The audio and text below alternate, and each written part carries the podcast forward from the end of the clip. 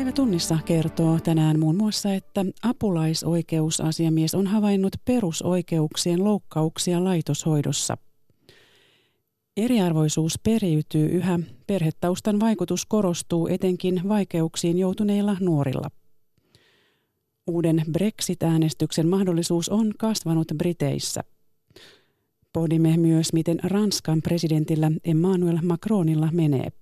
Macron yrittää parantaa kuvaa itsestään kaikkien presidenttinä. Ja tapaamme Meksikossa väliamerikkalaisia äitejä Yhdysvaltoihin pyrkivien siirtolaisten leirillä. Studiossa Salme Unkuri, hyvää maanantai-iltaa.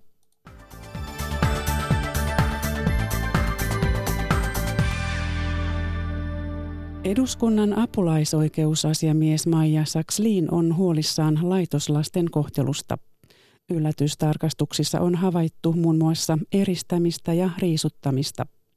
Lisäksi vanhusten ja vammaisten liikkumista saatetaan rajoittaa sitomalla. Merja Niilola.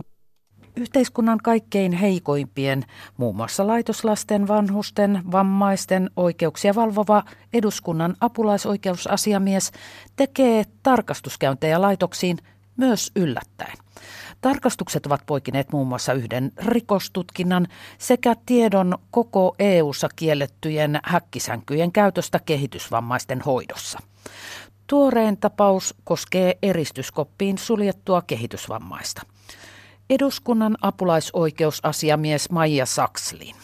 Hän oli tämmöisellä hyvin ohuella patjalla joutunut viettämään aikansa ja, ja syömään patjalla ja, ja hänellä oli ollut vaipat käytössä, että kaikki tapahtui sillä samalla patjalla ja se kohtelu oli sellainen, että arvioin, että hänen perusoikeuksiaan oli loukattu ja esitän hyvitystä.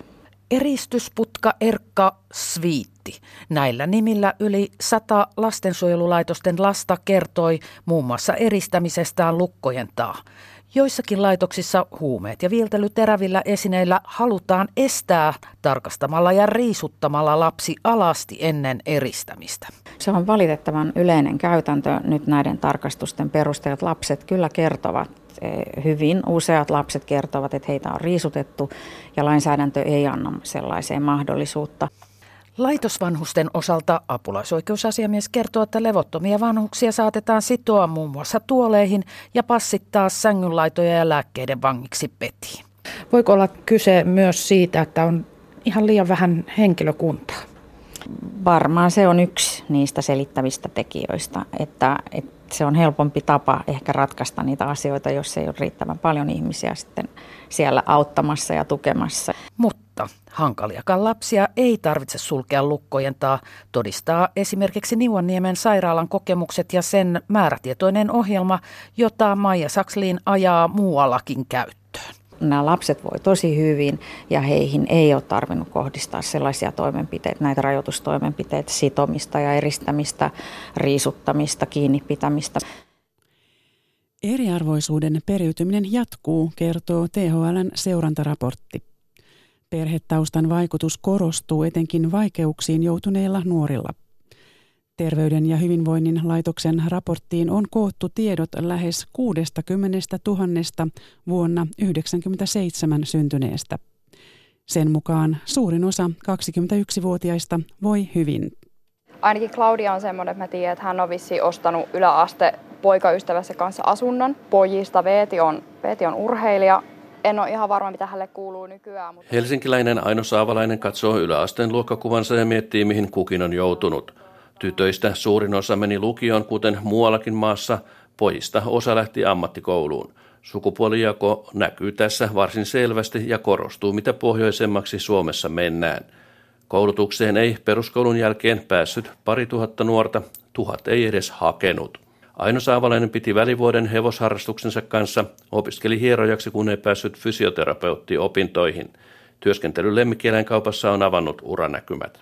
Menee oikein todella hyvin, eli elämällä on, on hyvä suunta ja paljon töitä tiedossa ja hyvät etenemismahdollisuudet töissä kanssa. Raportti kertoo taas kerran, miten hyvä ja huono-osaisuus periytyvät. Espolaisen Kalle Kuokkasen vanhemmilla on yliopistokoulutusta.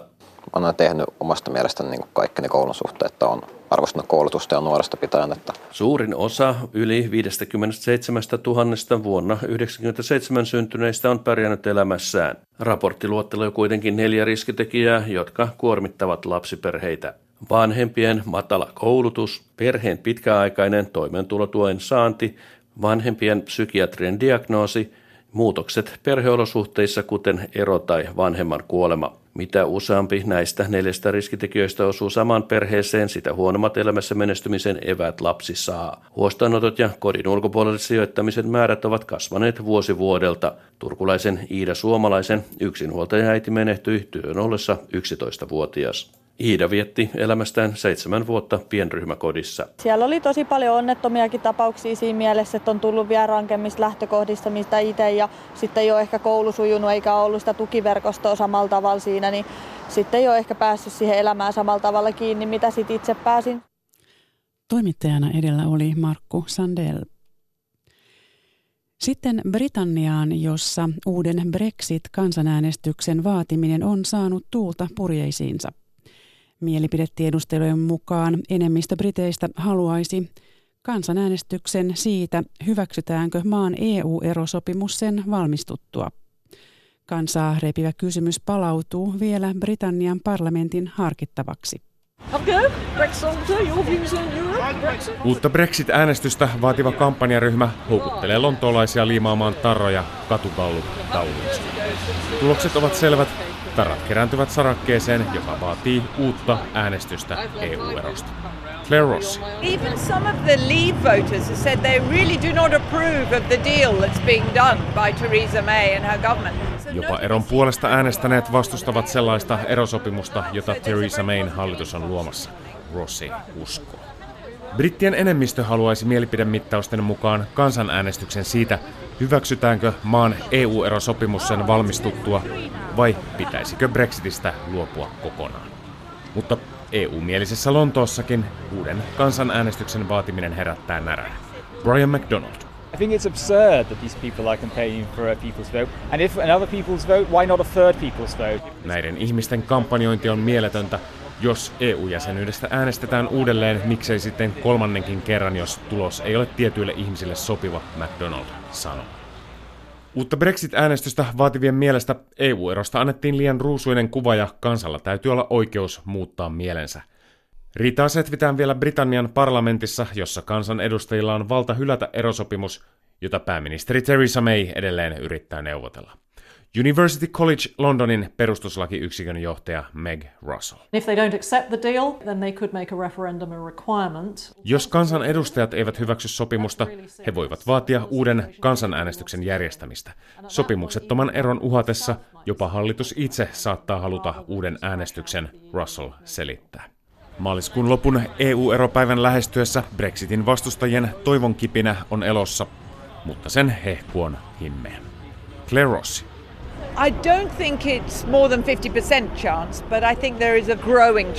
Uuden Brexit-äänestyksen todennäköisyys kasvaa, mutta se ei ole nyt 50 prosenttia suurempi, Rossi arvelee. Pasi Myöhänen, Lonto.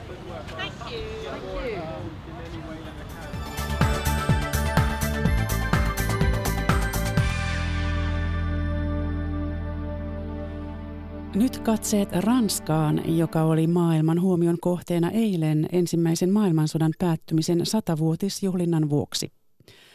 Kymmenet valtion päämiehet mukaan lukien Yhdysvaltain, Venäjän ja Suomen presidentit kokoontuivat Pariisin riemukaaren äärelle muistelemaan ensimmäisen maailmansodan päättymistä. Ranskan presidentti Emmanuel Macron kierteli viime viikolla laajasti kansan parissa osana sodan päättymisen muistelua – ja yritti parantaa kuvaa itsestään kaikkien ranskalaisten presidenttinä. Päivi Neitiniemen kanssa Ranskan tilanteesta on keskustelemassa Turun yliopiston poliittisen historian professori Louis Claire ja toimittaja Annastiina Heikkilä, joka oli yksi niistä toimittajista, joka pääsi seuraamaan paikan päälle juhlintaa. Niin Pariisissa nähtiin, nähtiin tosiaan eilen hyvin tunteikas ja samalla hyvin koruton muistoseremonia. Kyllä nuo kuvat maailmanjohtajista Yhdysvaltain Donald Trumpista, Venäjän Vladimir Putinista, Saksan Angela Merkelistä ja Ranskan Emmanuel Macronista istumassa vierekkäin Pariisin riemukaaren juurella hiljentymässä vakavina tuntemattoman sotilaan haudalla, niin ne olivat kyllä hyvin voimakkaita ja, ja jäävät varmasti historiaan sen, sen jälkeen täällä vähän kyllä kommentoitiin, että Donald Trump teki, teki jälleen Pariisissakin kaiken hieman omalla tavallaan. Hän, hän jätti sitten tämän, äm, tämän muistojuhlallisuuksia seuranneen rauhanfoorumin kokonaan, kokonaan väliin äh, hieman yllättää järjestäjille. Ja Ranskassa tämä oli tietenkin pettymys ja puhuttiin, että Trump boikotoi monenkeskeistä yhteistyötä. Äh, mutta hän teki täällä Pariisissa kenties jälleen sisäpolitiikkaansa. No entä professori Louis Claire, kuinka paljon nämä sotien muistot elävät vielä ranskalaisten mielissä? No ne elävät tietysti aika, aika edelleen aika voimakasti.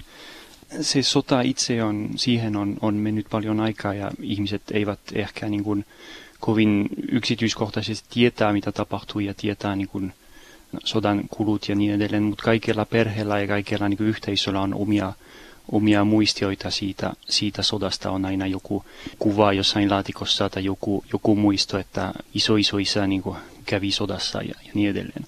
Sitten on kaikenlaisia Pohjois-Ranskassa kokonaisia alueita, jotka, jotka sota on niin kuin, tuhottunut ö, melko täysin ja jotka ovat edelleen, niin kuin, siellä on edelleen mahdoton asua ja niin edelleen. Eli kyllä sota, sota jätti hyvin, hyvin niin kuin syvä jälki Ranskan ja Ranskan muistion. Ja, ja tässä nyt näiden juhlallisuuksien alla huomattiin, että kuinka tavallaan haastavakin saattaa olla näitä so, näiden sota-aikojen muistelu. Ihan presidenttitasollakin vielä kompastellaan, kuten presidentti Macron, kun hän osoitti kunniaa ensimmäisen maailmansodan aikaiselle sotasankarille Marsalkka Petanille, joka toisessa sodassa olikin sitten jo maanpetturi ja yhteistyössä natsien – kanssa, niin onko, onko ranskalaisilla yhtenäinen käsitys näistä sota-ajoista vai, vai, vai miten siellä sotaa muistellaan? No tietysti siis historiasta tehdään edelleen politiikkaa ja tässä, tässä on, on niin hyvä, hyvä esimerkki siitä, että noissa asioissa niin Macron on, on sekä kotimaisella tasolla että KV-politiikan tasolla niin kuin yrittänyt käyttää menneisyyttä niin sisäpolitiikkaan ja myös, myös KV, KV-politiikkaan. Se Petenin tapaus oli viime viikolla, se tuli pienmuotoinen skandali, kun äh, improvisoidussa haastattelussa Macron sanoi, että, hän, että Petain oli kaikesta huolimatta myös merkittävä sotilas ensimmäisessä maailmansodassa. Ja siitä nousi halo, eli tavallaan hän, hänkin niin kompuroi sinne niin Petain ongelman samalla tavalla kuin kaikki hänen edeltäjänsä. Että on tasapaino, joka pitää, jokainen presidentti on yrittänyt pitää noiden kahden kahden Petenin välillä tavallaan ja Macron samalla tavalla kuin muut ei ole, ei ole onnistunut siihen. Mutta tässä se ongelma on edelleen enemmän toisen maailmansodan ja nazivaltaa ja niin edelleen kuin ensimmäinen maailmansota, josta valoita aika suurempi, suurempi konsensus sekä historioitsijoiden keskuudessa että, että niin kuin kansassa Ranskassa. No ennen eilistä muistojuhlaa presidentti Macron kiersi ympäri Ranskaa vieraileen näillä vieraille lukuisilla paikkakunnilla ja ensimmäisen maailmansodan taistelujen verisimmillä paikoilla. Siellä ei Verdun, Somme ja niin edelleen.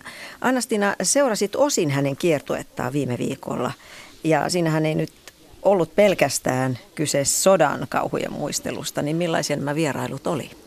Niin, kyse oli, kyse oli myös, myös siitä, että epäsuosioon vajonnut. Macron pyrki, pyrki löytämään uudestaan vauhtia kannatukselleen kiertämällä näitä Ranskan pieniä kyliä, Ranskan maaseutua, jossa, jossa häntä etenkin pidetään tai kutsutaan eliitin presidentiksi, joka ei näiden tavallisten ranskalaisten huolia ymmärrä, niin, niin hän kiersi paitsi näillä muistomerkeillä, niin myös esimerkiksi vanhan, kode, vanhan kodeissa ja Renault tehtaassa ja, ja näin poispäin. Ja, mutta kyllähän kun Macronia seurasin, niin oli, oli päivän selvää, että ei hän, ei hän päässyt pakoon näitä kansalaisten kiusallisia kysymyksiä, että kyllä, kyllä siellä joka vierailulla tuli vihaisia ranskalaisia kyselemään häneltä äh, esimerkiksi bensan hinnan noususta, työttömyyden noususta tai, tai eläkkeiden arvon tippumisesta tai suunnitelmista Macronin eläkeremontista, että kyllä niin kuin aika jännitteinen tunnelma tuolla Macronin reissulla oli. Mutta toki on arvo sinänsä, että hän, hän nyt ranskalaisia pitkästä aikaa kasvotusten kohtasi ja, tämä kiertue tosiaan jopa viikon kesti. Äh, Louis Claire, äh, Ranskassa tätä Macronin turnetta, turneesta käytetään termiä, jonka, jonka käännät vaelteluksi. Niin, äh, minkälaisen merkityksen sinä näit tällä Macronin viime viikkoisella vaeltelulla, jos ajatellaan hänen suosiotaan tai heikkoa suosiotaan?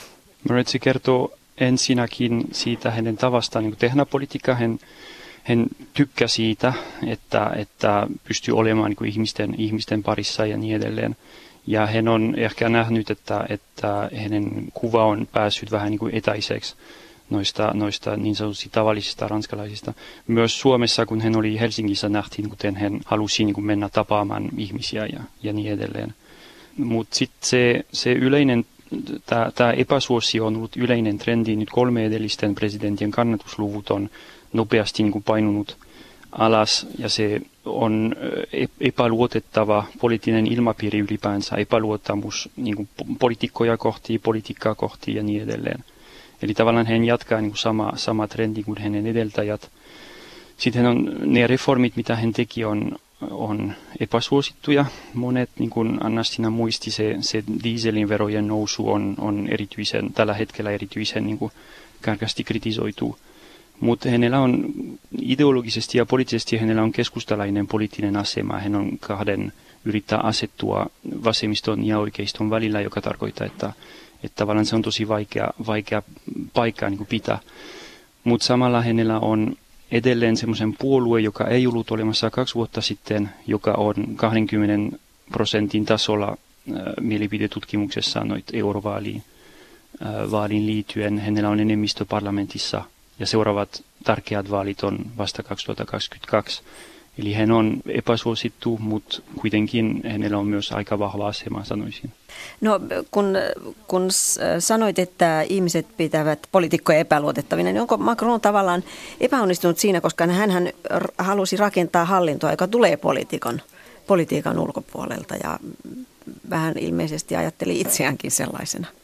Joo, kyllä. Ja tämä on valitettavan tai siis ei ole valitettavan totta, mutta se on, se on yksi, yksi niin elämän, elämän fakta tai poliittisen elämän fakta nykyään, että, että on tosi vaikea.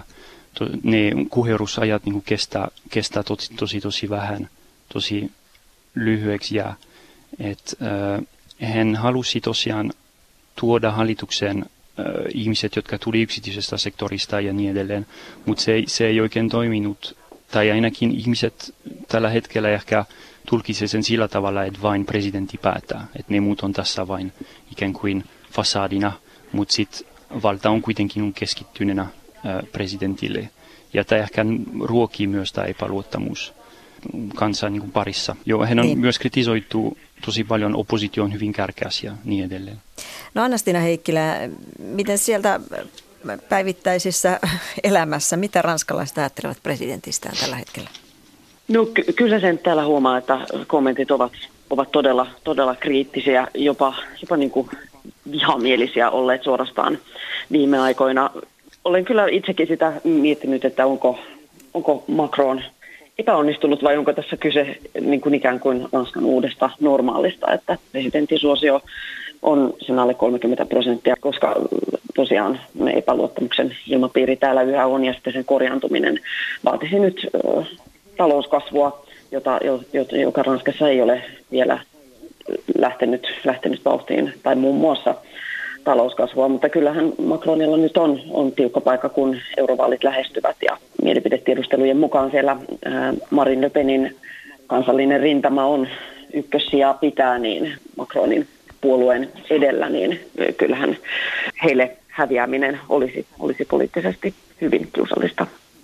No entä professori Louis Claire, äh, niin kuin sanoit, että, että näiden vaalien, kun hänet valittiin presidentiksi puolitoista vuotta sitten, niin samalla myös parlamentissa hän sai enemmistön, selkeän enemmistön, niin minkälaisessa todellisessa ahdingossa Macron nyt on vai onko hän? Sitä mä olen samaa mieltä Annastinan kanssa, että häntä kritisoidaan hyvin paljon ja, ja toi, se Marine Le Penin niin kansallisen rintaman kannatusluvut tietysti kertoo karua tarina siitä, että, että mitä, mitä hänen presidentin suosio on. Mutta hänen asema kuitenkin on tässä ranskalaisessa poliittisessa järjestelmässä hyvin vakaa tällä hetkellä sen takia, että hänellä on tämä enemmistö parlamentissa, joka on antanut hänelle mahdollisuus viedä monet reformit niin parlamentin läpi. Ja se enemmistö on edelleen hänelle lojali, että ne, niillä on hänelle tosi iso velka, että ne on ylipäänsä paikalla ja ne ovat hyvin paljon niin kuin, tukeneet hänet.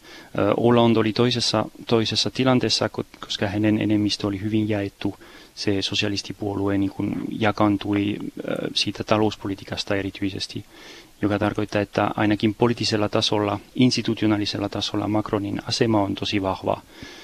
Sitten tietysti, niin kuin Anastina sanoi, eurovaalien häviö kansallisen rintamaan olisi vahva poliittinen kolaus kyllä. Hmm. Ja, ja kansa protestoi muun muassa mielenosoituksella. Siellä on ilmeisesti ensi lauantainakin tulossa mielenosoitus se liittyy, liittyy ainakin mun tietääkseni kyllä bensan hintaan. Samalla tavalla se on vähän vaikea, vaikea tietää, miten liittyykö ylipäänsä jonkun poliisen puolueeseen.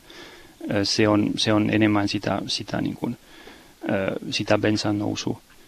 Mutta tämä bensan nousu on, on tyypillinen esimerkki noista niin kuin reformeista, jotka, jotka on tärkeitä, mutta jotka kuitenkin on epäsuosittuja lähes 50 000 ihmistä niin kuin kuoli Ranskassa vuodessa pienhiukaisten aiheuttamassa saasteesta. Mutta tietysti veronnosto nousu niin kuin iskee ihmiset kukkarolle ja ei, se, ei sekään ole hyvä. Ja Anna-Stina, haluaisitko myös kommentoida tätä?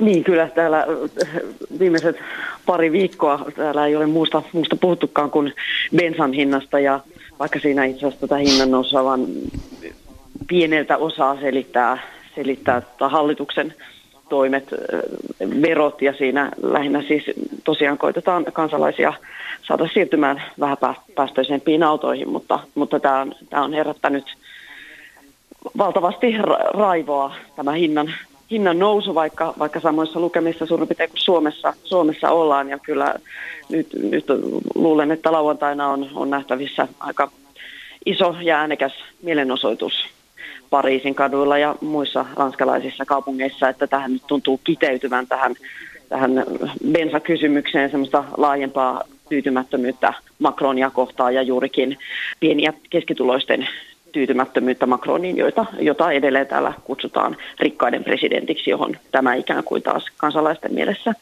hyvin sopii. Lopuksi vielä äh, professori Louis Claire. Äh, jos ajatellaan, että Macron on niin suosionsa puolesta kotimaassaan ahdingossa, niin tuota, hänellähän oli myös tällainen eurooppalainen tavoite nousta uudeksi Euroopan johtajaksi. Miten hän on siinä onnistunut tai onnistumassa? No hän, viikonloppuna hän piti Sienenille haastattelu, jossa hän tiivisti asioita mun mielestä aika hyvin. Hän sanoi, että, että, että nykyhetkessä hän yrittää niin löytää toimivia ratkaisuja vaikeassa tilanteessa – että tilanne on, on vaikea ja kunnianhimoinen ohjelma, joka hänellä oli erityisesti niin kuin uuden EU, uudesta EU-järjestelmästä Saksan kanssa ja niin edelleen, on edelleen esillä, mutta on suuria ongelmia, että Saksa, Saksa ei oikein suostu mihinkään ja perinteisiä liitolaisia, kuten Italia nykyään on, on äärioikeiston hallussa ja Trump on vallassa ja häiritsee niin kuin multilateraalinen politiikan ö, kulku Eli se, hän on, hän on vaikeassa tilanteessa, mutta eurovaalien kampanjassa hän edelleen niin kuin esittäytyy samalla ohjelmalla ja semmoisen niin progressiivistien ja euromyönteisten johtajana. Eli saa, saa nähdä, saa nähdä miten, miten tämä ohjelma, niin kuin, mitä tämä ohjelma saa hänelle noissa, noissa vaaleissa. Tässä Ranskan ja presidentti Macronin tilanteesta keskustelivat Turun yliopiston poliittisen historian professori Louis Claire ja toimittaja Anna-Stiina Heikkilä Pariisista. Keskustelua johdatteli Päivi Neitiniemi.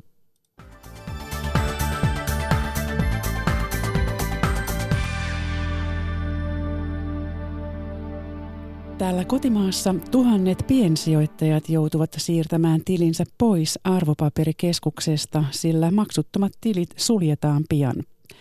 55 000 tilillä on yli 800 miljoonan arvosta osakkeita. Tilien omistajia tavoitellaan muistutuskirjeellä, jotta nämä siirtäisivät osakkeet esimerkiksi pankin hoidettavaksi.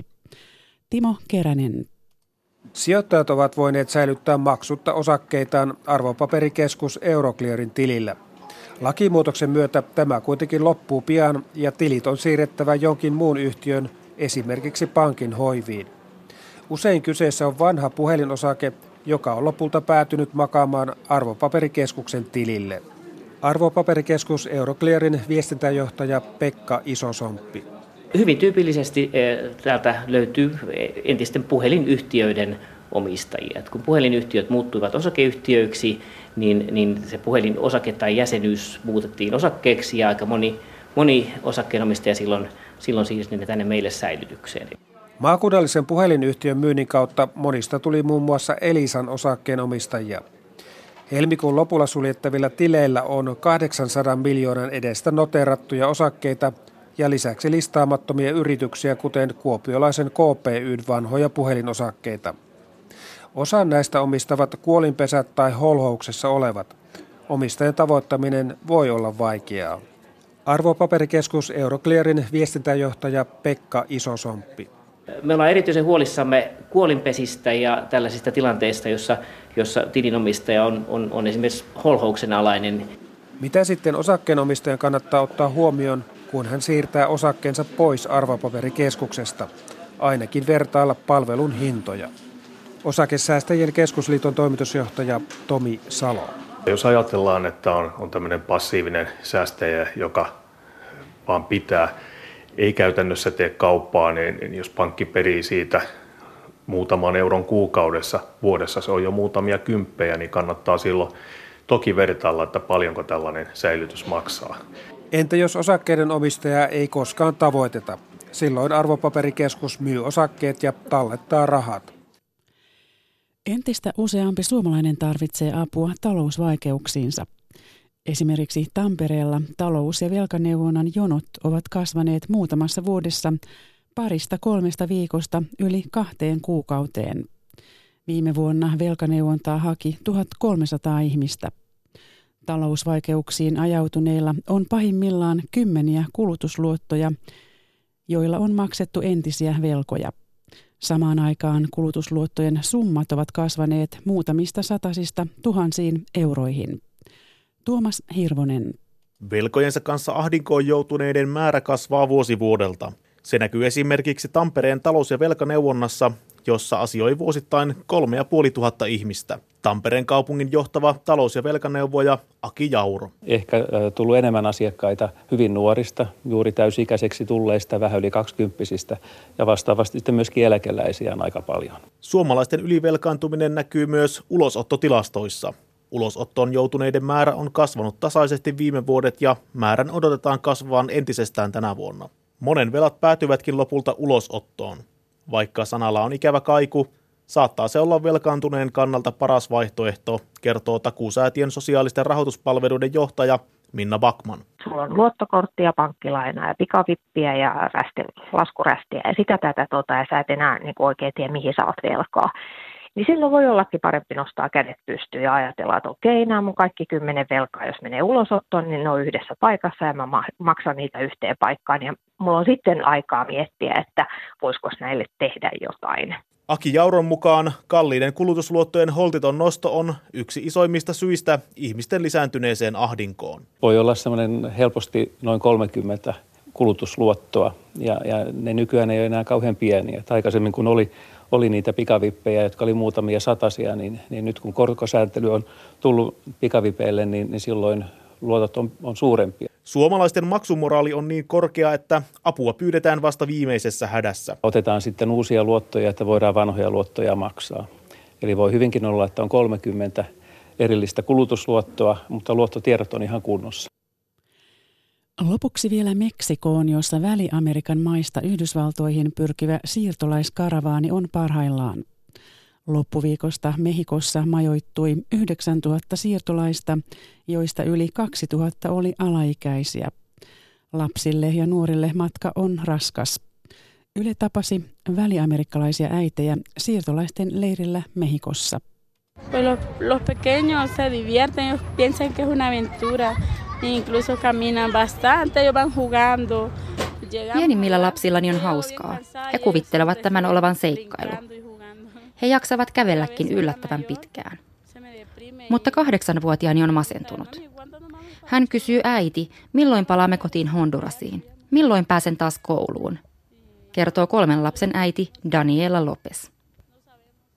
Karavaanin lapset ovat sairaita ja traumatisoituneita, kertoo YK lastenjärjestö UNICEFin Meksikon osasto. de violencia, de, las pandillas los han perseguido, los han amenazado, entonces ya vienen con un, con un estrés muy fuerte y pues el trayecto es un... Monet lapsista ovat todella ahdistuneita ja heitä painaa raskas stressi. Monien perheet ovat kohdanneet kotimaissaan väkivaltaa, uhkauksia ja vainoa, kertoo Meksikon UNICEFin tiedottaja Rosio Núñez. Hondurasissa ja El Salvadorissa rikollisjengit haluavat siivunsa köyhienkin tienesteistä. Jos suojelurahaa kieltäytyy maksamasta, jengit saattavat tappaa koko perheen. UNICEFin teltalla lapset pääsevät purkamaan stressiä leikin, laulun ja maalaamisen kautta. Karavaani on vältänyt välillä polttavan auringon alla, välillä vuoriston koleudessa. Myös hygieniaolosuhteet ovat matkan varrella vaihdelleet. Monilla lapsilla onkin hengitystiesairauksia, ripulia ja oksennusta. Yhdysvaltojen rajalle on täältä vielä 2800 kilometrin taival. Daniela Lopez toivoo pääsevänsä perheinen asumaan Yhdysvaltoihin. Siellä hänen toiveensa on yksinkertainen. Que no tengan miedo de salir a un parque a jugar. Que no tengan miedo de ir a la escuela. Unelmoin siitä, että lasten ei tarvitsisi pelätä mennessään puistoon tai kouluun. Lopes kertoo. Anna-Reetta Korhonen, Mehiko. Ja tähän raporttiin Meksikosta päättyy maanantain päivätunnissa. Kiitoksia seurasta ja mukavaa loppuiltaa.